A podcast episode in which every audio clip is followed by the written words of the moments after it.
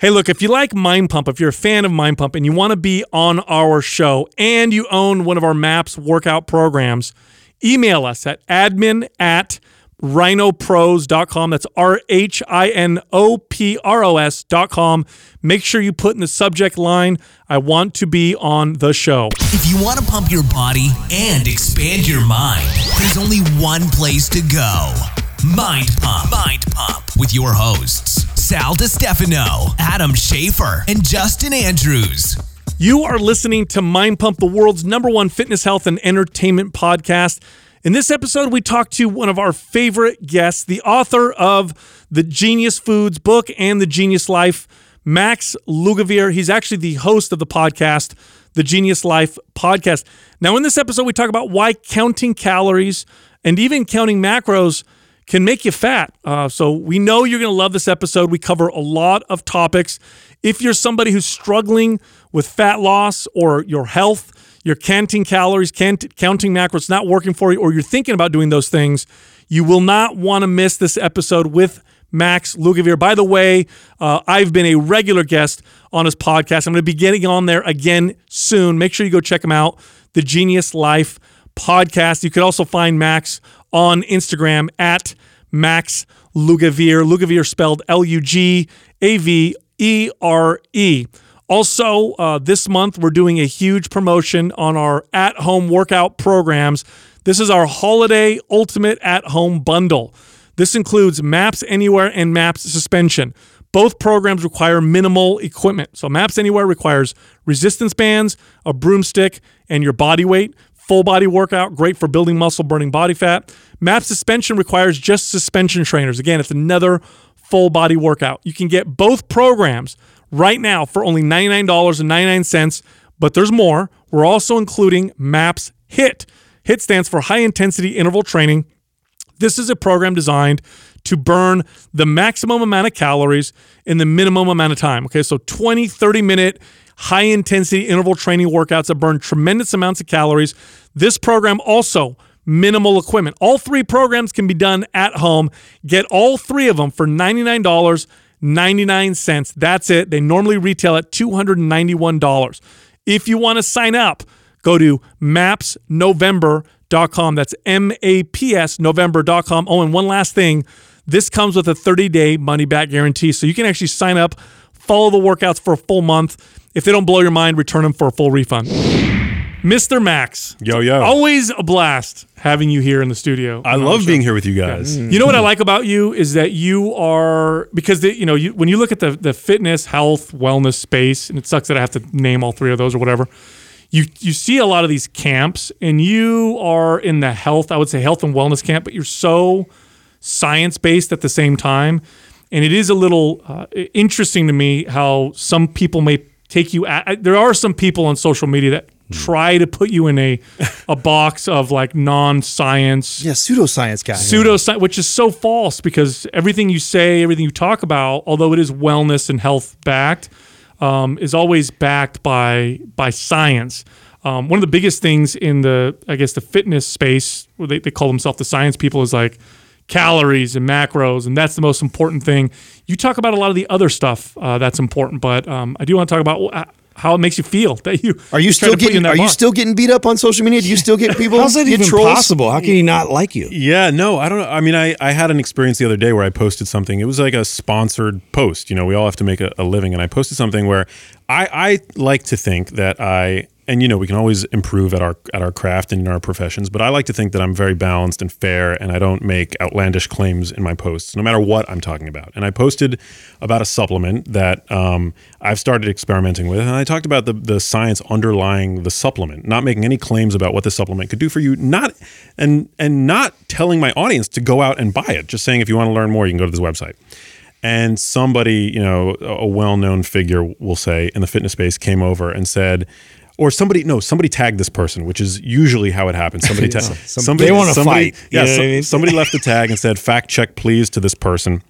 And they come over and not just fa- they they left like a personal they said if it's well, if it's coming from Max, then there's probably little truth in it, you know, or something like that. That's what they said, and I was like, so I was so taken aback by that because we've never actually had like a one-on-one interaction or anything like that, and I wasn't making any crazy any crazy claims in my post, so it just you know further proved to me that there is this divide um, that you that you just mentioned, Sal, in the fitness space, um, and and and it's what separates, I think, the rest of us um, who are out there trying to provide like pragmatic and practical information you know out to the public not to say that that sponsored post was like the best example of me offering uh, practical health and wellness advice to to my to my audience but um, but I think that we need to have room when we're when we're talking about dietary and lifestyle interve- interventions for the question marks that there are in science, you know, and, and pragmatic philosophical approaches that ultimately are what guide people when they're making decisions at checkout. You know, these are not always data driven decisions that we make at the end of the day. And so I think to be bound by the evidence, um, to me, underserves the public. Well, there was one. There's one example of kind of what you're talking about, and I love using this example because as a as a trainer, you know, uh, when I got into fitness, when you first become a trainer, you get certified, you read, you know, your your books, and then you pass your tests. And initially, you start out and you look at your clients like this, like, okay, we're going to get you to burn more calories. I'm going to help you track your food. You're going to follow this meal plan, and then you're going to get all the results you want. That's all you got. Just do what I tell you. You're going to get all the results you want. Well, five years into it, you realize it's a terrible approach. This is not successful. Some people get results, but they all, you know, come back. Uh, everybody gains the weight back. This is a uh, just a bad approach.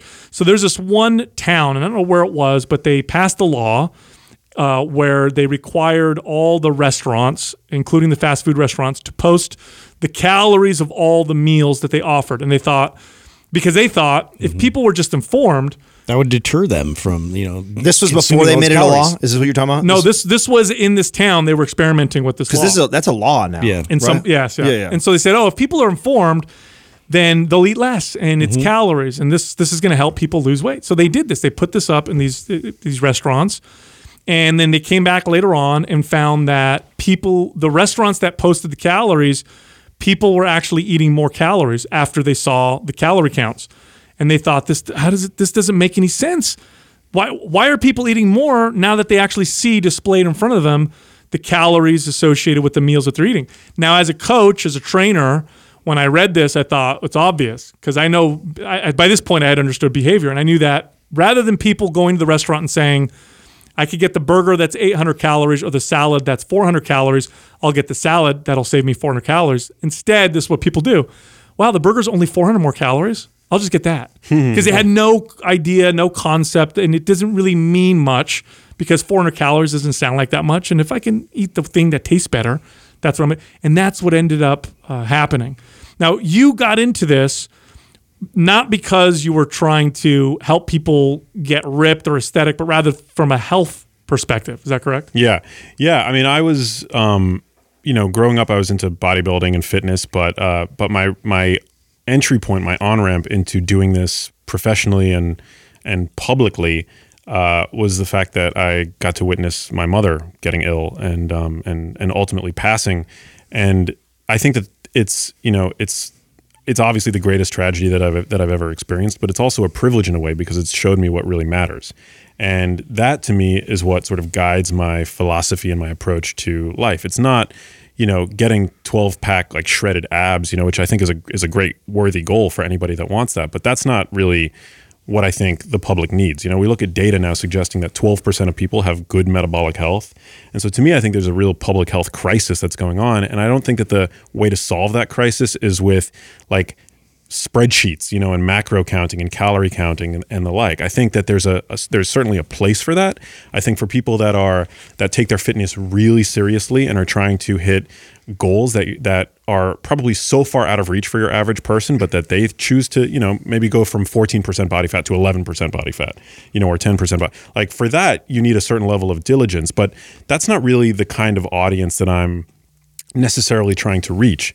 I think that those those those people are very well suited by the content that you guys create, for example, you know.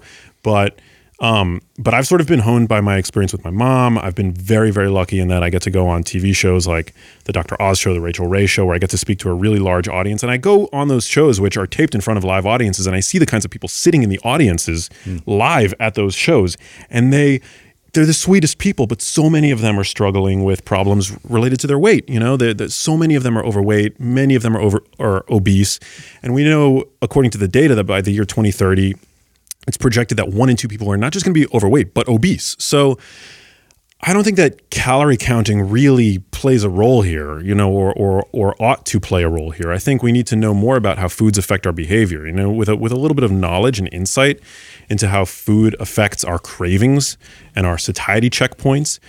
I think that really can move the needle in a big way on this on this crisis. Well, I think of a different analogy than the one that Sal gave. I think of like all these lost souls that you're talking about, the 80, what, 88% of the, the population that are just don't have an idea or a clue. And it's like handing all of them a bunch of TomToms or giving them like a, you know, a, your Google Maps or whatever. You and just you dated yourself. a I little did. I did, did I? Yeah, TomToms. Do they, it's still around. Garmin's and TomToms are still around. Doug, right? Save me here. I have no idea. Oh, way to Honestly, go, Adam, Fucking Doug. Navigation devices. yeah, you know what I, you know what I mean. Still use them. No, so, I might not, yeah. but that's to me, that's what it's like, Yeah. right? So you know, because it's not that that doesn't work, right? If you wanted to lose thirty pounds and you you calculate your macros and you track and you weigh all your food, um, it's a it's a very good approach to get there. Just like t- typing in the address to a location that you need to get and having navigation is going to get there. But the reality of it, you, you have to learn uh, you're gonna at one point you need to learn good practices and behaviors and learn about you know just the the basics and get a good grasp and understanding of how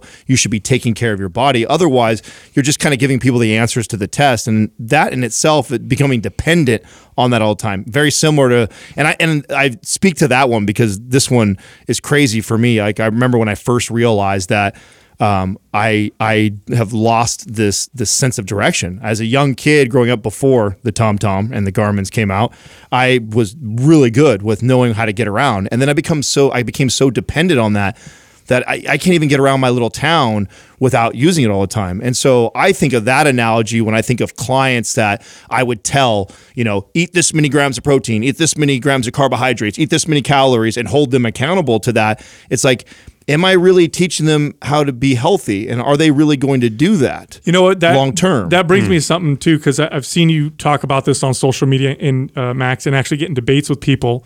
The the whole like calorie worshippers, the macro worshippers, well, that's everything. The people in the in the fitness space that believe that that is the most and only important thing.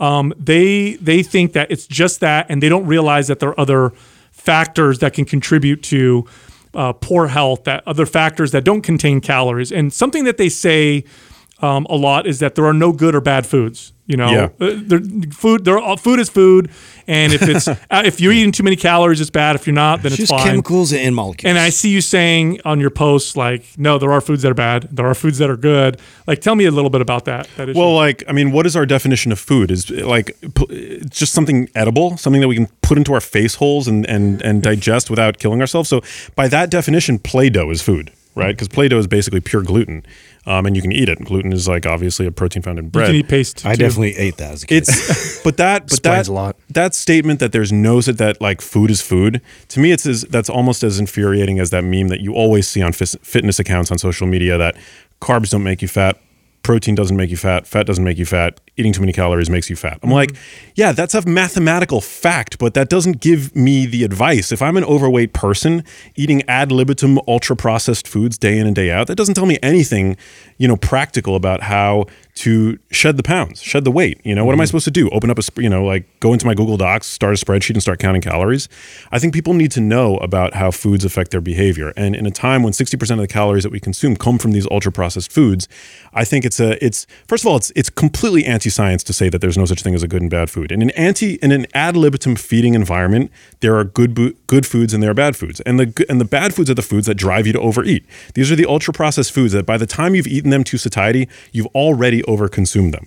You know, foods like Oh wait, so let's back up. So that's a very powerful statement. So some foods, when you eat them until you feel full, the way that they've been made or engineered, they've actually made you eat more calories than you need because what they move that bar that bar of how you feel, that that fullness. Yeah, because they because they're so not satiate they're not satiating and they're highly calorie dense.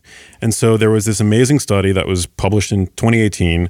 Kevin Hall is the lead researcher. He's a highly regarded obesity researcher and and what they found was that in an ad libitum feeding environment, when you give subjects ultra processed foods to consume, they end up consume to the to the same degree of satiety as they would on a minimally processed food diet. They eat about 500 excess calories per day. And if you stretch that out over the course of a week, that's a pound of weight gain every single week. Um, and then when they did, it was a crossover trial. So when they put those same subjects on a minimally processed food diet, um, they found that they actually came in at a calorie deficit, like naturally. And these were, again, ad libitum, what's so important about that, that term, what that means, it's a free eating environment. So they're able to eat as much as they want. They're able to eat to satiety, to satisfaction. And so I think that's really important because at the end of the day, like, you know, you don't want to have to rely on your willpower to reach your ideal body composition or your ideal metabolic health because willpower is a fleeting resource. It's a limited resource. Um, you know, it's a, it's a muscle that, for, for the most part, is fighting a losing battle in the context of the modern food environment. You also don't want to have to pull out your scale and calculator every single time you're about to eat for the rest of your life too. not only that, but there's a huge margin of error on on on what we believe to be calories in and the calories in calories out you know portion of the equation, right? Like nutrition fa- nutrition facts labels are not always super accurate. Also, depending on the nature of the food itself, you're absorbing or not absorbing a significant portion of calories. For example, the USDA uh, just published a study where they found that um, whole nuts, when you eat a, a, a handful of whole nuts, you're actually only absorbing about 70 to 80% of those calories, contrary to what was previously thought that you absorbed 100% of those calories. So, so if you're counting the calories of the nuts that you're eating, for example, that's not an accurate number because because whole undigested particles of those nuts flow through you hmm. without being actually absorbed. But if you're looking at ultra processed foods, for example, foods made of refined grain flour, or even like these some of these like keto foods, you know, I'm not like turning a blind eye to like you know these ultra processed keto or paleo approved foods you're absorbing 100% of the calories in those foods Well, not only that, not only are you absorbing all of them, but they all FDA allows them to be manipulated by like thirty percent. You know that the labels can be up to hmm. thirty percent wrong.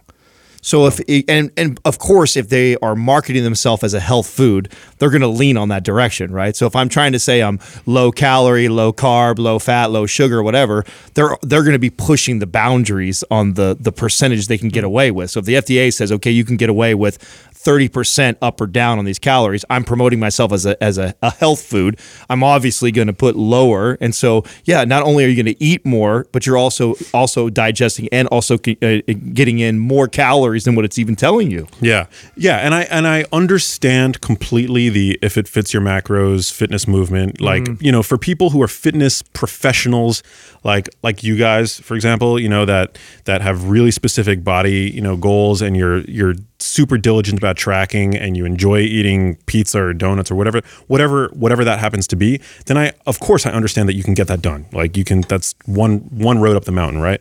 I just don't see that as being a solution for people at large. And so when I see people with big profiles promoting this idea that all foods are the same. There's no such thing as a good and bad food. Fat doesn't make you fat. Cal- you know, carbs don't make you fat. You know, it's only calories that we need to be concerned about. To me, that's a, a public health disservice. Now, in in the context of normal calories, right? So let's say you're eating appropriately.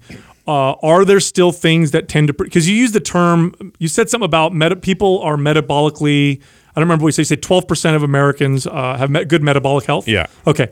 Now this is what's interesting to me. Twelve percent of Americans have good metabolic health. That does not mean that 88% of Americans are overweight or obese because it's actually a smaller number than that. That means that there's a good chunk of people who are a good body weight but still have poor metabolic health. So they're eating adequate calories, but they're metabolically they appear to be uh, obese or unhealthy. Yeah, yeah. I'm sure you guys have had clients that were skinny fat, right? The medical term for that is normal weight metabolically obese. So people, there's a sign. I don't know the exact uh, proportion, but there's a significant. Um, small but significant proportion of people who are of normal weight who you know when you look under the hood you see that they have all kinds of you know uh, you know biomarkers sugge- suggestive of metabolic problems whether it's you know high fasting insulin high fasting glucose chronically elevated insulin chronically elevated you know blood sugar um, low HDL, high LDL. Like there's all these things, you know, there's all these like numbers that you can look for that, you know, provide the, the, the picture that forms the constellation that a physician would then use to diagnose metabolic syndrome, for example. Um, but that is to say that looking in the mirror is not always the best um, litmus test for how you're doing internally. Well, what are what are the foods that can contribute to that? Because let's say you are eating good calories. What are foods that Right. What's the theory? Is that if you if you are able to maintain a, a quote unquote healthy weight, but then you are you know metabolically you're hurting, what what is probably causing that then? what's causing the the metabolic uh, dysregulation. I mean, it could be any number of things. It could be just you know eating uh, all kinds of you know processed foods that are causing your insulin levels to stay up throughout the you know the whole period of the day. It could be circadian disruption. It could be you know overexposure to environmental toxins, which play a role in you know metabolic health. I mean, there's evidence that um, exposure to BPA can actually alter insulin responses in the body. BPA, bisphenol A, it's a plasticizing compound that you're exposed to when you, you know, heat food in plastic, for example, or when you touch store register receipts. There is evidence that that, you know, in a dose that is a reasonable dose to, you know, to expect a human to be exposed to today, that that can affect the way in, the horm- the hormone insulin functions in the body. And insulin is, you know, it's obviously a fat storage hormone, but it's also important in in metabolism and you know for metabolic health. Now, how much do like micronutrients play a factor in obesity as well? Um, I think that micronutrients are super important. Uh, you know, when it comes to fat loss, fat gain, um, I think it's it's prob you're probably better suited looking at the big picture. You know, the bigger picture, macronutrients. Um, but you know, minerals like magnesium. Magnesium is is super important for metabolic health. I mean, it magnesium is a cofactor for hundreds of enzymatic re- reactions in the body, and some of those are involved in energy production, like ATP production. So, um, so you know, I think uh, obviously being nutritionally replete is is important as well. You know what's interesting about what you're saying is that I would even I would imagine that somebody who was of normal body weight but metabolically unhealthy, right? So they have all the markers that you might see in someone who's obese but they're normal weight. That sounds like a very dangerous. Uh, it could be a dangerous situation because they may they might not even be prompted to get checked out. They may think that they're perfectly fine because they look fine, you know, in the mirror, and that uh, that could be a problem. Uh, what about macronutrients? Uh, like uh, we'll talk about carbohydrates for a second, but sugars specifically. Do sugars have uh, worse effects on the body generally? Because we hear a lot of debate around that. Like you, you hear the sugar is bad for you, it's evil, and then we hear the other side that says sugar's fine so long as your calories aren't high. Like, what's the deal with that? Well, added sugar for one is not satiating at all, right? So it provides mm-hmm. no satiety benefit, and yet it's empty calories. And as I mentioned, we now live in a world where so many of us are struggling with, you know, our ever expanding waistlines. And also, to Justin's point, 90% of us are deficient in at least one essential nutrient. So to me, in an environment where we're overfed and undernourished, you know, get, like being being an apologist for added sugar to me is again another public health disservice, which we which I see all the time in the fitness space. Um, is is a little bit of added sugar bad if you're if you're working out all the time and you're super active, you're getting your ten thousand steps a day or or whatever the recommendation is? No, I don't think that it's it's that that huge of a deal. But if you have, you know, glucose homeostasis problems if you you know if you have glucose tolerance issues then added sugar and and really starchy high carbohydrate foods i think can be very problematic because your in, your blood sugar then will become elevated higher and stay elevated longer than it will for somebody who has normal glucose uh, regulation What are some of the best satiety uh, producing you know, macronutrients or foods? Like, what, what have you seen in terms of things that people can eat that'll help them naturally want to eat less? I mean, I think like preaching to the choir a little bit, but protein is, you know, by and large, I think it's the most important macronutrient to be aware of. To to to know what a powerful tool is protein is for satiating your hunger. It's it's so important. It's the most satiating macronutrient. When you undereat protein, you're going to eat more carbs and fat. And you know, when you both in the short term and the long term, protein is the most satiating. So when I'm, you know, when I have like a hunger pang, I reach for high protein foods. And I also know that it's a lot um, it's a lot more difficult for me to pump the brakes when I'm snacking on foods that are low in protein and high in carbs and fat. So these are, I mean, typical junk foods, right? Like um, chips, paleo puffs, Doritos, whatever you want to call them. Like low protein foods tend to be junk foods. Junk foods tend to be low protein foods, and um, and I think that there's a reason why they are so hyper palatable, why they're so addictive, and why ultimately they underlie the obesity epidemic. I think. Um, so I think reaching for protein that's uh, that's major, and then also there are non-dietary things as well that I think we need to be talking about. You know, in the same breath, like sleep. The fact that so many of us are underslept these days. You know, when you're underslept, you tend to crave more junk food the next day. What's the reason behind that? Is that because it, it, it produces more the feel good chemicals because you feel crappy from not getting good sleep? So you eat the hyper palatable stuff to get your serotonin levels. What are, what are the what are the theories behind that? Well, I think there's an endocrine component to it. So, you know, when you're underslept just after on one night of poor sleep, you're basically pre-diabetic the next day. So it affects your how your you know the hormone insulin Really? functions. I think it also affects um, leptin and ghrelin. You know, and there's a lot of these hormones are influenced by circadian rhythms, and when you are underslept, I mean, sleep is the master hormonal regulator, and so aside from that, I think there's a neurobiological component as well. So when you undersleep, um, there's less activity in the front part of the brain called the prefrontal cortex, which is sort of the, the home of decision making um, and executive function. And so when you are underslept, you basically have a brain that's operating more primally, and it wants things that it's that are going to comfort it, um, that are more essential to survival. So essentially, sugar um, and uh, and and you know hyper palatable foods, fatty foods um, as well.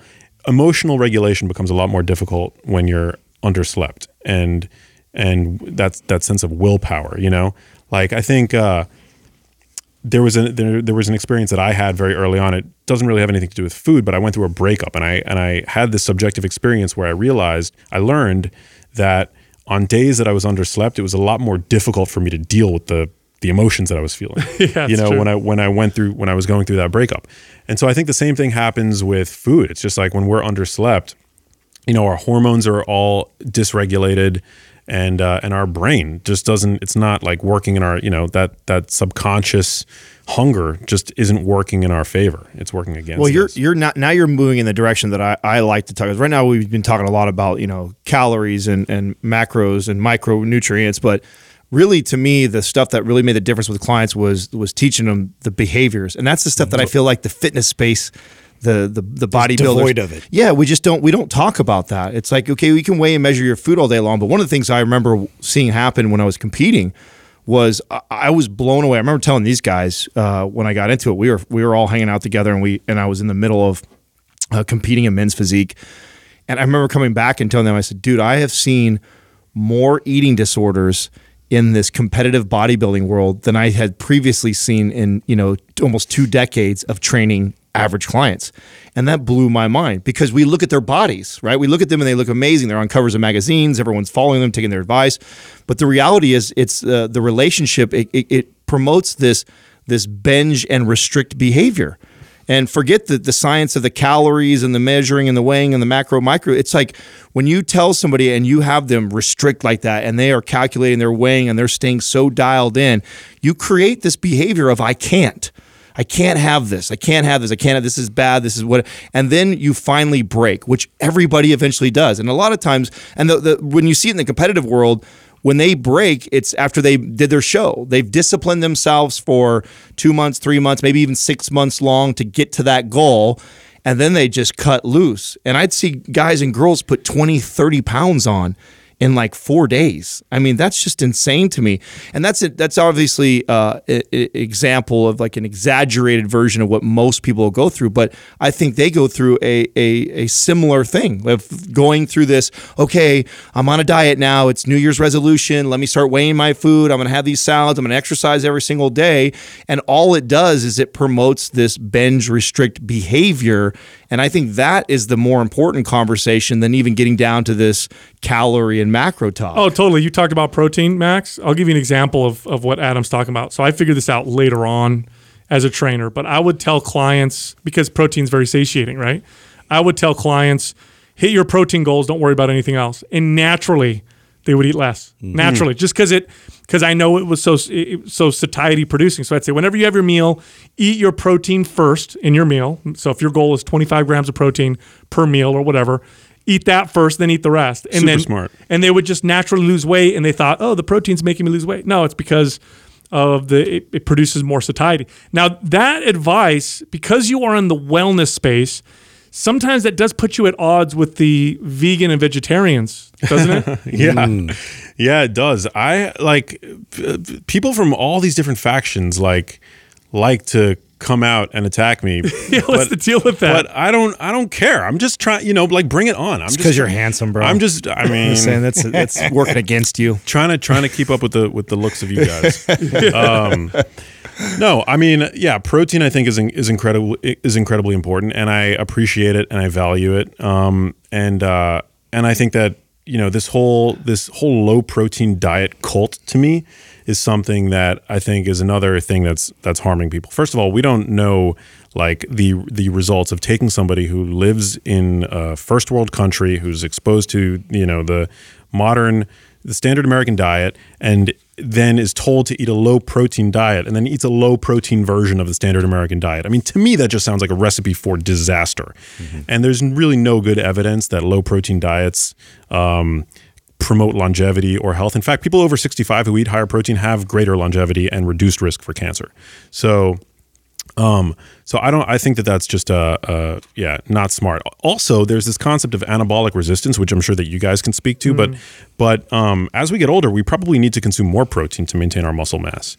Um, so I think that that's these are non-trivial points. Not that- to that mention when I look when we when we look back at our clients, it's it was the number one uh, macronutrient that I had to address with all clients, it- normal people. The only people I ever had to say eat less protein to were some bodybuilding fanatics that I adopted. Like if I got you and you had been bodybuilding for three years and for some reason eating you know three grams of protein for every pound of body weight, I would end up telling you to scale back because that's why you're having a hard time mm. shitting and you had all those issues with your digestion because of how much you're eating.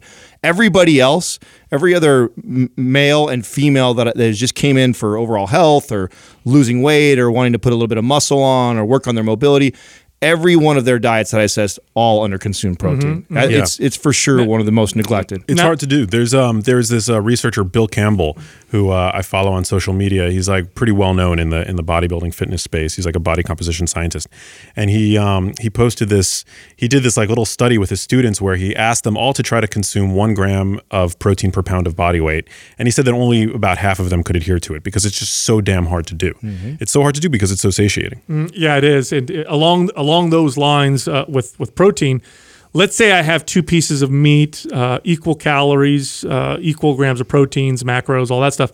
One is you know what people might say in your space, especially high quality.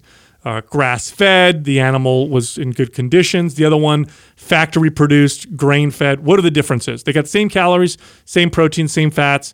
Are there any differences? Uh, with a grass fed with a more, a more proper. Yeah, I mean, I think that I think you know, obviously, in an ideal world, we're all consuming 100% grass fed beef, pasture raised eggs, and free range chicken, or you know, things like that. But I also. And this is where like the paleo people will come at me. I, I also feel and, and I've become a lot more moderate in my stance over time because you know, I truly believe that like if you live in a part of the country, like a food desert where you don't have access to 100% grass-fed beef, for example, um, is is eating grain-fed beef bad for you? And my answer to that is no. I think that it's it's a much better option even than you know boxed mac and cheese, which is I think you know the kind of food that that you know it basically typifies ultra processed foods foods which many people are eating you know for all meals of the day and so you know regular as much as I, I would never get behind and endorse factory farmed meat i just can't do that from an ethical standpoint because you know it's so cruel to the animals. Like it uh it's still a, one of the most nutrient dense foods available to to most people. And thank you know uh, we love to talk about the you know the harms of modern food production and the modern food environment right? But like the food system is also is pretty great in that anybody anywhere can can access beef you mm-hmm. know mm-hmm. and uh and chicken and things like that or eggs you know conventional eggs like i you know i don't buy conventional eggs because i just know that you know they've they just how they're how they're produced. You know, like the the the chicken has been reduced to this egg laying machine, and they're kept in these awful crates and whatever. But that being said, like even a conventional egg is still an amazingly nutrient dense food. Mm. Now, but there are some some some small differences though, right? Like Yeah. if I had a pasture, you know, raised egg versus a conventional egg, what would I see nutrient wise difference? Well, you can always tell the the how healthy the chicken was by the, the the robustness of the shell of the egg. So if you take a conventional egg, you'll notice that the shells are very very thin and brittle. Oh, interesting. Yeah, whereas a pasture raised egg, the the shells are really hard to crack. And this is like no joke. Um, there's just they have higher mineral density, like in the in the eggshells. Um, you can also tell from the uh, the color of the yolk um, a pastured egg is going to have like a much darker, almost orangish hue to the yolk, and that's due to the higher presence of carotenoids. Carotenoids are plant pigments, which basically accumulate in the yolk, and uh, they protect neural tissue. So it's actually interesting if you consider the fact that an embryo, in an embryo, the nervous system is the first system to to assemble, and the the brain is obviously a part of the, it's a major component of the central nervous system. That an egg yolk literally contains everything that nature has deemed important to grow a healthy brain. And so it's no wonder then that egg yolks are full of cholesterol. We know that the brain is full of chole- cholesterol, Choline. choline, um, omega 3 fatty acids like DHA, uh, but then also carotenoids. Carotenoids, which are found in plants, this is another reason why I don't think I could ever fully get behind the carnivore diet because carotenoids are plant pigments and we know that they protect neural tissue and we these were they were first identified because we can see them in the eye. They protect the eyes. The eyes are basically just an extension of your brain um, and and contain neural tissue. But we now know that these same compounds accumulate in the brain where they protect brain cells from oxidative stress. They help you know maintain cognitive function as we age. And they can actually even boost your cognitive function when you're young and healthy. So that's why i think um, you know, looking looking at egg yolks and making sure that they're really dark and and and and deeply orange, you know, in, in hue is a sign of a healthy. I yolk. can't eat conventional eggs anymore. Like I'll, if I eat, if I crack a, a conventional egg with a past next to a pasture, it just looks pale and, pale, anemic. and anemic. It Yeah. does. Now the differences in these nutrients on an on egg versus egg are they big or are they are they small? Um, They're normally smaller. yeah, I would say that they're. I mean, I would say that they're significant. You know, you get, I believe it's something like eleven times the the amount of DHA in a Oh, wow. egg compared okay. to, yeah. Um, in in absolute terms, are is the amount of DHA in an egg going to be comparable to what you get in just one piece of wild salmon? Probably pretty small in comparison. Um, but yeah, I think that there there are big nutritional differences. Same with you know grass fed beef versus grain fed beef, but we can't let um, you know we can't let what's the term? You can't let perfect be the enemy of the good. Or- Oh, okay. Yeah, you can't let perfect be the enemy of the good, right? So like even a even a conventional egg is I think a great nutritional resource for people, right? Now, uh, we've had, well, me personally, I've had a lot of clients that uh, are just like fixated on novelty. And that's something that I've had to help kind of coach them through in terms of like trying to get uh, satiated. Uh, so, novelty is one of those things they're always trying to seek, you know, what tastes the best. And that's like the, the entire focus of like when they're eating. So, how do you address that? we're so spoiled humans. Like we always want like newer flavor. There's that famous Jerry Seinfeld quote, right? Like about men when they're watching TV. Like men don't care what's on TV. They only want to know what else is on. Right. You know, it's the same thing about it's the same it's the same way that we approach our diets. But then you look at like an animal like a cat or or you know whatever they who are they're content to eat the same thing day in and day out. But um but no, I think novelty is important. You know, switch things up, keep things in, interesting. Um that's where I think you know learning how to cook is really valuable, and learning how to take like simple ingredients and and turn them into something transcendent. I really value like the way uh, Mediterranean style cooking kind of kind of takes that approach. Same with Japanese cooking. Like there's endless novelty in Mediterranean and, and Japanese cuisine, but they use basically just a handful of, of simple ingredients. I just read an article that said that the Mediterranean, like when you're comparing like quote unquote diets, that the Mediterranean diet uh, across the board seems to rank consistently the highest or among the best in terms of health. Is that are you familiar with that article? Yeah, the Mediterranean diet. Yeah, yeah. I mean, so it's always cited as being one of the one of the most protective and and you know lon- most longevity promoting diets out there. So, but the, there there are other dietary patterns that are equally healthy, like the Japanese dietary pattern. Um, we just haven't studied it as much. What are the, the the characteristics of the Mediterranean diet? Like what are what are what's in there that is that you think is promoting some of these these health benefits?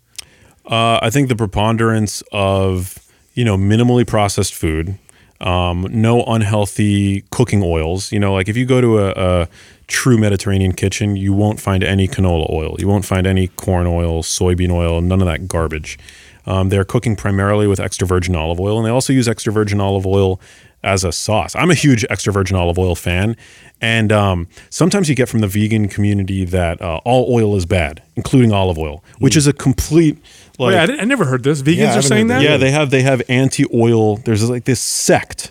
It's like a sect of, of veganism. Of, of the, of The real plant. hardcore. They're Yeah. like, you know, I like being vegan. It's not extreme enough. Yeah. I need to get more extreme. Yes, exactly. They're anti-oil, and uh, and um, yeah, so they like they they've banished all kinds of like liquid oils, including extra virgin olive oil, which to me makes no sense. It's also not a science-based like that right there. Is a is a very blatant divergence from the science to say that extra virgin olive oil is not good for you. What's It's- the it's- reasoning behind this? behind the no oil. Yeah. I think they. I think their claim is that it da- damages the endothelium or endothelial function, which is how basically your arteries respond to environmental pressures um, a- and, are able to expand and contract. Uh, you know, whenever you eat fat, it's going to fill your blood with triglycerides. You're going to see, you know, you would be able to see that on a blood draw. Uh, you know, I think most most recently that was illustrated in the you know documentary, and I'm using air quotes, Game Changers. Um, but Propaganda. yeah. But that's totally normal. It's the same thing like when you eat something that's we know that chronically elevated blood sugar is not good for you. Does that does that mean that the occasional blood sugar spike is also not good for you? No, not necessarily because in a normal metabolically healthy body, you your body brings the blood sugar right back down, right? Same thing with postprandial a postprandial elevation in triglycerides. There's absolutely nothing wrong with that. Um, so I think that that that sect has sort of it's been a bit of a uh, uh, a permutation from or like you know it's sort of been this like extrapolation from you know the fact that well meat is high in fat so we have to be against high fat diets. And if we're going to be against high fat diets then we have to be against pure oil. And so but to me none of it makes any That's sense. How ISIS was created.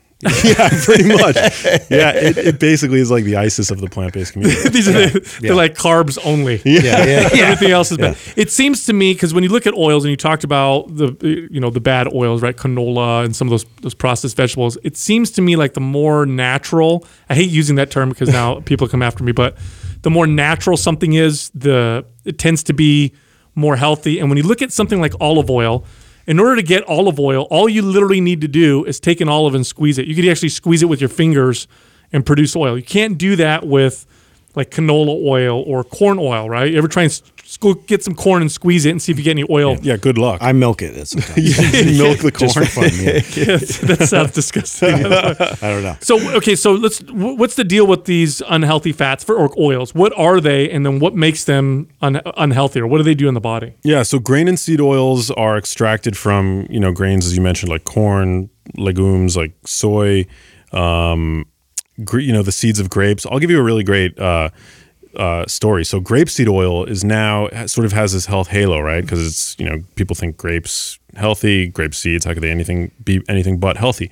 But they were actually a throwaway product of the wine industry, a byproduct of winemaking. They would take the seeds, which were very you know rich in tannin, so very bitter, um, essentially useless useless byproducts, and throw them out until one brilliant um, you know, industrialists realized that you could squeeze the seeds, get oil out of them, and sell that oil for industrial purposes, and then ultimately run it through a bunch of different processes that clean it up, get the bitter taste out, make it scentless, and turn it into a uh, into a into a cooking oil.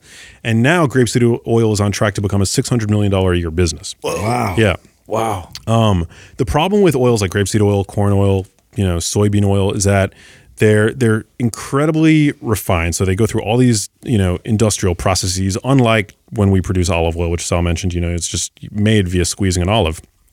Um, one of the one of the processes that all these oils undergo is called deodorization, and that process actually creates trans fats. So we know that trans fats are not good for us. The most common way in which they would appear in the diet up until just a few years ago was th- in in the form of partially hydrogenated uh, oils. But the FDA realized that trans fats, there's no safe level of trans fat consumption. Those were banned. But trans fats lurk in any of these, you know, grain and seed oils once they go through that that processing, that deodorization step. The other fact um, that I think makes them, you know, unworthy of being included in your diet in any significant way is the fact that they're predominantly polyunsaturated fat. Polyunsaturated fat, there's nothing inherently wrong with polyunsaturated fat. We need them to live. You know, essential fatty acids, omega 3s and omega 6s are, are polyunsaturates, but they're they're the they're the least chemically stable of any other of any type of uh, any other you know type of dietary fat. So they're more chemically unstable than monounsaturated fat and saturated fat. And the problem with that is that they just e- they easily go bad. They become oxidized, and then when we store them and we expose them to light and oxygen and heat, they they basically become damaged fats. And damaged fats, in essence, damages you. You know, you're basically ingesting pro-inflammatory substances that then integrate themselves into your you know your cell membranes and also very easily integrate themselves into your brain because your brain is constructed primarily of polyunsaturated fats. Now, this is where I, I feel like you get labeled as a pseudoscience guy because you take apart something like this, like grapeseed oil, and then mm-hmm. and if if grapeseed oil is equal to olive oil in calories, and you eat the right amount of calories, then you're totally fine. And and I, I don't think you would even say that grapeseed oil is that bad that's going to kill somebody if you you replace grapeseed instead of olive oil. Do you think it's it's it's the assault of all these things that is so damaging and so bad, or would you actually say that this one thing is that awful? Well, I think with grape with grapeseed oil, it's a dose makes the poison kind of scenario, um, and I think a lot of the the evidence based, uh, you know, those in the evidence based camp would say that well these oils you know there's something good about you know there, there might be some positive aspect to them in that they're not saturated and so they can lower your cholesterol. So they do do that.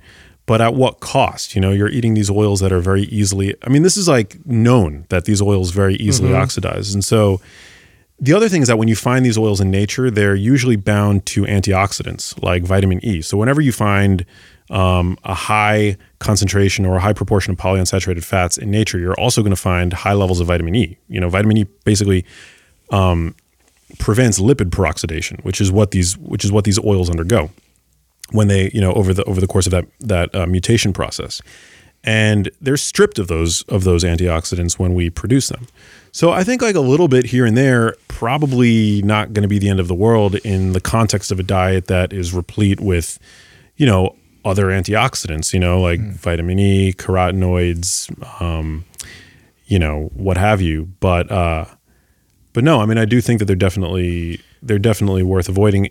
And and also like the the long-term data like isn't really there. So you know another thing that i like to remind people of is that absence of evidence is not evidence of absence. So the fact that we don't yet know how the chronic day in and day out consumption of these oils affects our long-term brain health um, and that is a fact we don't know is not evidence that there's no effect it's just evidence that there's no evidence Yeah. Right. You know, there was a study that they did. It was an older one where they lowered people's cholesterol um, by switching out their oils. So they went from saturated fat to these these types of fats that we're talking about right now. These um, highly processed vegetable oils, and they did indeed lower their cholesterol, but their health outcomes were worse. Yeah, that's the it's the Minnesota Coronary Survey. Um, they and uh, you know it's been a while since I I you know looked at this, so I don't you know I can't recite the exact details, but it was basically that they basically took you know a, a whole number of patients they that were institutionalized and they swat they switched out all of the saturated fats in their diets to these poly to to corn oil essentially. They gave them corn oil enriched products and what they found was that their cholesterol numbers did lower, but they had a dramatically increased risk of heart attack um, and death.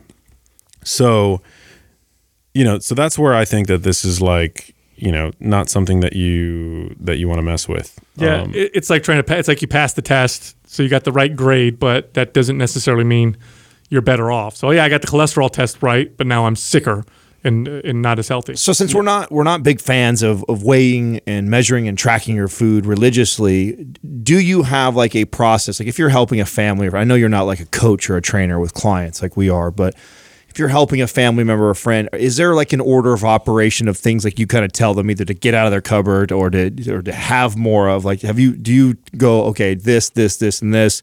But you don't need that. We can have this instead, or make sure you're getting more. Is there an order of operation for you when you're helping somebody?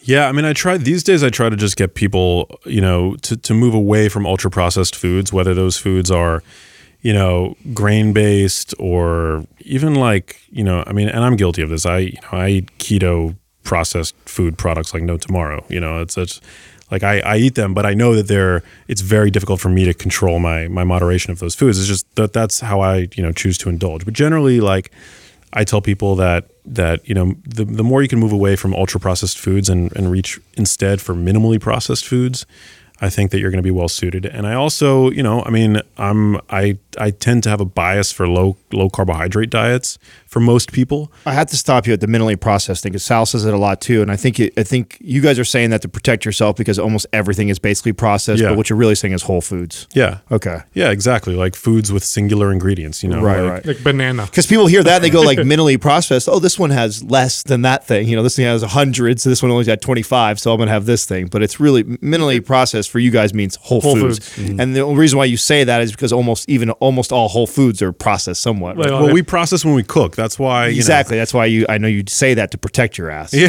I, I gotta gotta protect my butt. you Yeah. know? Yeah, Um, definitely. Yeah, whole food whole it foods tight. don't have extensive ingredient lists. They are the ingredients, you know. And um and I think in insofar as we can like learn to cook and process these foods ourselves, I think that's great. But when foods are are industrially processed and become what food scientists refer to as ultra processed, that's where I think you have problem. That that problems. That's where it's you know it's like you get these food products that take your body no effort whatsoever to digest. You're absorbing like 100% of those calories. Not only that, but you're absorbing them like really high up in the small intestine. Like Yeah. it takes your body like no effort whatsoever to assimilate them. And I think that hormonally probably has some downstream consequences as well, right? Like you're absorbing all of that that refined grain, that glucose like like right away and I just don't know if your body has the capacity to uh, to rebound from it quick enough for you to stop eating and to recognize, you know, to have that sort of acknowledgement that, like, in terms of your satiety, that I just ate food. Yeah, I've had to regress that advice even further, right? Because I mean, maybe for us or people that are in the fitness and wellness space, it's uh, it's easier to to digest that and, and go, okay, I can do that. I'm going to eat all these whole foods. But what I've had to do is to reduce it all the way down to like a thing because so many people eat such a highly processed diet. I normally will, you know, have my client go, okay, this is what I want you to do. Don't change anything. Eat all your food, eat your Snickers bars, eat whatever it is you eat during a week and just track it for me so I can see. And then I only pick like one or two things I change. Because that, that in itself is so difficult for most people. If to take somebody who eats almost all processed and to radically change them to all whole foods is almost too much. And I've had more success taking somebody like that and just getting changing one or two behaviors that say, listen, this is so much better for you if you do this, and it's still good, you'll enjoy it, get rid of this, have this instead. I've had so much more success long term with those people than I have for somebody who comes in and I say, "You here's your here's your meal plan. You eat you know 150 grams of protein. You're eating this, this, this, and follow this to a T. Hmm. Stick to that for six months. They get in great shape. Those people almost always, like 90 plus percent of those people, put all the weight back on. I have way more success even just changing a few things in someone's diet as far as like their long term health. Well, you, it's hmm. like it's a difference between like trying to lose weight and, and weight loss just happening. And what I mean by that is like if I if I start removing heavily processed foods, we know I'm going to eat less naturally versus counting calories and macros and trying to eat less. Now, both of them will get you to eat less, but which one is more sustainable? Mm-hmm. Honestly, like which one, which situation you want to be in? And this is what it took me a long time to figure this out, Max. Like at, at some point, I was like, man, my clients are failing mm-hmm. consistently. I need to figure out a way for them to eat less, just kind of like it happens on its own. And that's the way that. Uh, well, I think that's it's the psychological part mm-hmm. because you're not telling them they can only have like that, there's something about that when you say you can only have this or get that, cut this out versus, hey, instead of eating this, let's eat this. Hmm. And I'm not telling you to weigh it. I'm not telling you to measure it. I'm not telling you to calculate it out. I'm just, I see something in their diet that I think is a poor choice. I can give them a better choice. And if I can just get them to make that a habit instead of reaching for this, they reach for that. And I can train them to do that. I already know naturally the calories are going to come down. They're going to lose some body weight. And then I know that I'm also playing into the psychology of I'm not telling them they can't eat or restrict. You know, you're that's just why exchanging. That's why I feel like counting calories is and staying there is like the opposite way to get to the right place. I feel like you're starting at the wrong place. Let's start with the behaviors, um, and then start to move uh, in that direction if we need to.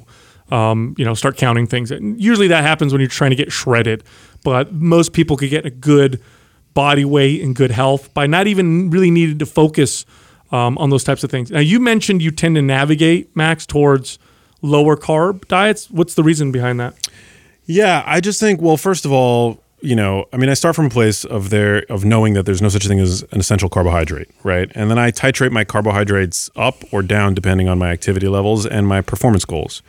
Um, which you know I think is very easy to do, intuitive, doesn't require a spreadsheet to do. Um, so I'm eating more sweet potatoes, white potatoes, you know, rice on my sushi, for example, um, when I know that I'm using those carbs to support my my energy levels. If I'm just, you know, if I've spent a week basically being sedentary, which, you know, it's been 6 months of quarantine at this point, like I'm sure that's not that unusual for some people out there.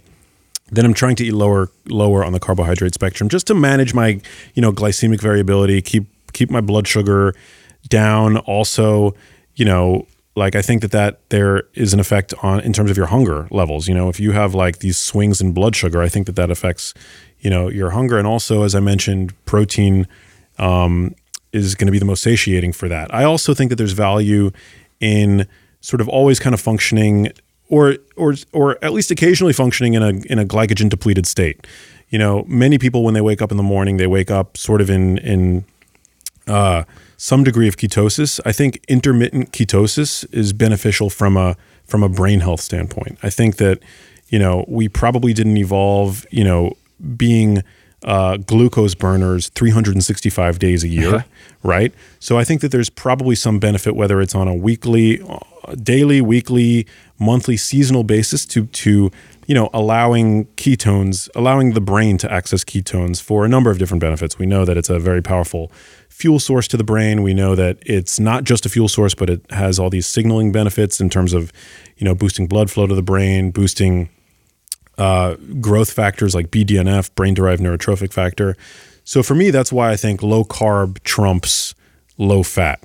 And we know that high carb, high fat, you know, is sort of the basis of the standard American diet. So I think you've kind of got to like, I think you're, I think it's it's best to kind of pick one or the other. Obviously, we have you know populations around the world that thrive on a low fat diet. So I'm not saying that you can't have a low fat diet and thrive, but I also think there's um, benefits to hunger regulation on a low carbohydrate diet, and uh, and so for me, like that, you know, like there's no doubt that low carb diets help people lose weight and and you know achieve their goal body compositions. It's not the only way to get there, obviously, but um, but I do think that it's helpful. It's a helpful construct for people. People, I think it's pretty easy also for people to that don't have a lot of nutrition knowledge to be able to identify what has a lot of carbs and what doesn't, and uh, and so for that reason, it's a good um, starting framework for somebody to understand.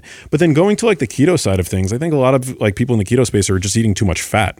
So it's interesting because my diet is not, it's not a very high carbohydrate diet. It's a lower carbohydrate carbohydrate diet, but I'm also not adding like lots and lots of added fats either. You're not going out of your way to like add fat. to your fats diet. and oils, no, because fats and oils are a very nutrient poor food. The calories add up, um, and uh, and yeah, there's just no need. There's just no need to do that. What's what about uh, time of day? Are you familiar with any research? Um, you know, recent research talking about best times of day to eat, or because you know, eating late at night. You hear some people say it's not a good idea because it messes with your circadian rhythm, or you should fast. Or what about time of day? Is there anything that you can speak to that? Well, I think er, what's called uh, early time restricted feeding, so eating an earlier dinner, um, probably has metabolic health benefits uh, like better blood blood sugar regulation, better blood pressure. It can be a very useful tool for calorie control. Um, the data on humans doesn't really seem to show uh, a benefit of intermittent fasting for weight loss beyond just calorie control, um, which I appreciate. You know, I don't think it's like a magic tool for weight loss or anything like that, but I do think that there are metabolic health benefits, and a lot of that, I think, potentially can stem from the fact that you know, all of our organs are under circadian influence. And so, take insulin, for example. You're more insulin sensitive earlier in the day than you are later on in the day. So, So carbs earlier and less well, so, carbs think, later. so night. yeah, so insulin basically influences glucose management in the body, right? So, if you're eating your all of your carbohydrates earlier in the day, you're probably going to have you know an improvement in your in your just overall area under the curve for insulin and blood sugar. Interesting. Bodybuilders have been talking about eating that way for a long time. Oh yeah, you know, Have and, they? and- Yeah. yeah, oh yeah, and you, and we're talking about so much right now. I feel like the important thing is like, and the the takeaways that I think of is, you know, going back to the behavior stuff. It's like you pick one or two of these things, you implement it into your life, you create a habit around it, and then you build on it. Like mm-hmm.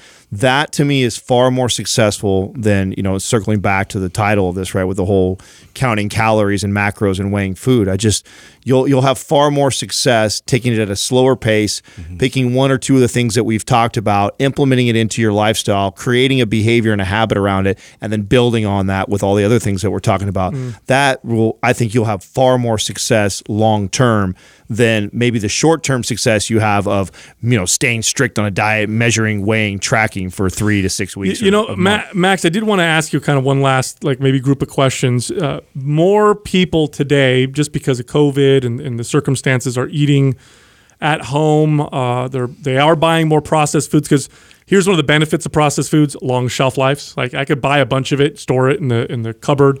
Um, and it's not going to go bad, unlike Whole Foods, where if, you know if I buy too much of it, it'll go bad if I don't eat it.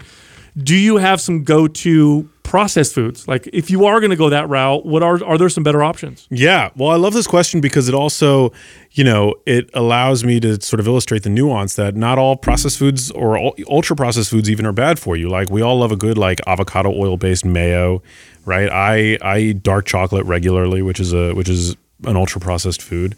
Um, yeah, so I mean like staples for me, I always keep my kitchen stocked with a good dark chocolate. I I found a one of my favorite bars. You like um, light light some candles, eat a little dark chocolate. Eat a little dark, yeah. Play some Yanni. Me time. no, I love I love a good dark chocolate. I get like this 88% bar from uh, Endangered Species, which is a brand I have zero affiliation with them, but um, Consumer Reports, it was either Consumer Reports or Consumer Lab, uh, found that they were the bar that had the lowest level of heavy metals and the highest concentration of polyphenols, of like cocoa Oh, wow. polyphenols, of, of like any other bar that they tested generally. So yeah, it's a Doug, do you eat that one? Doug's a chocolate Yeah. fanatic. I buy 88% endangered species. from Yeah, I'm the alter eco guy. Alter eco, huh. Eighty-five percent. 85% nice. I've always I'm I Big try time. to I actually I mean cho- dark chocolate is a health food. So I eat like a bar a week um, at least. And so I have that in the house. I always have sardines, beef jerky, Paleo Valley beef sticks. I know you guys love them. Huge fan. Yeah. What else? I mean, I, th- I definitely think that there's value in a good protein shake. You're, you're talking about cooking because I know you're you're you you do cook a lot and you're kind of I've seen some of your posts and they look pretty good. Any simple meals that you like to make that are easy? Because I mean, again, let's Or face staples. it, For a lot like of- bachelor guys. Yeah, yeah.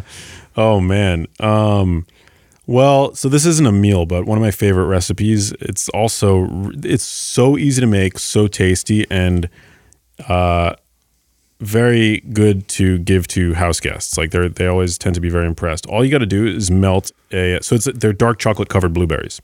So how I make it is I melt a bar of dark chocolate. Um, very very low heat. Like you can kind of pulse the heat on your stovetop, like you know maybe ten seconds on, ten seconds off. You don't want to burn the chocolate. You just want to like melt it down into a pan and then like so one bar, and then you throw in uh, half a t- half a tablespoon of coconut oil, and if you're using a very dark bar, throw in a tablespoon of like a I use like a, a Lakanto monk fruit erythritol based sweetener. So you throw in a little bit of extra sweetener just to like you know to up the sweetness if you're using a very dark bar. You don't you don't you can omit that if you're using like a 72% bar. I use 88%.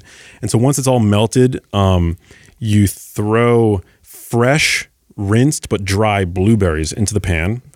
And then you just make sure that they're all covered. And then you spoon them onto a baking sheet. And then you throw them in the, oh no, before throwing them in the fridge, you sprinkle a little bit of sea salt on top. Oh, just wow. for that like nice little like. Man, I got something to go with that. If you make Oh, that, yeah. if you make that for your guests, I got something to go with that. You'll like this. So I take a, a Greek, like your plain uh, Greek yogurt, strain it over uh, over a cheesecloth overnight, so you get all the liquids out, and then whip it and add whatever your favorite sweetener is to give it uh, the sweet taste, so it doesn't have that tarty taste.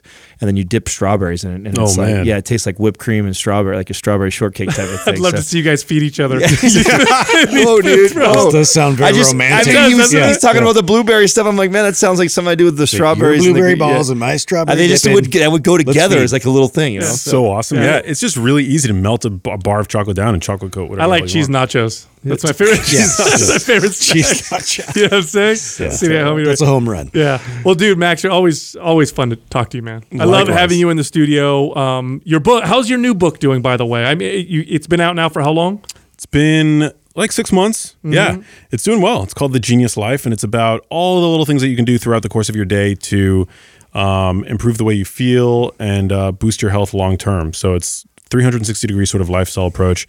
Touches on exercise, physiology, environmental toxicity, diet, circadian biology, nature.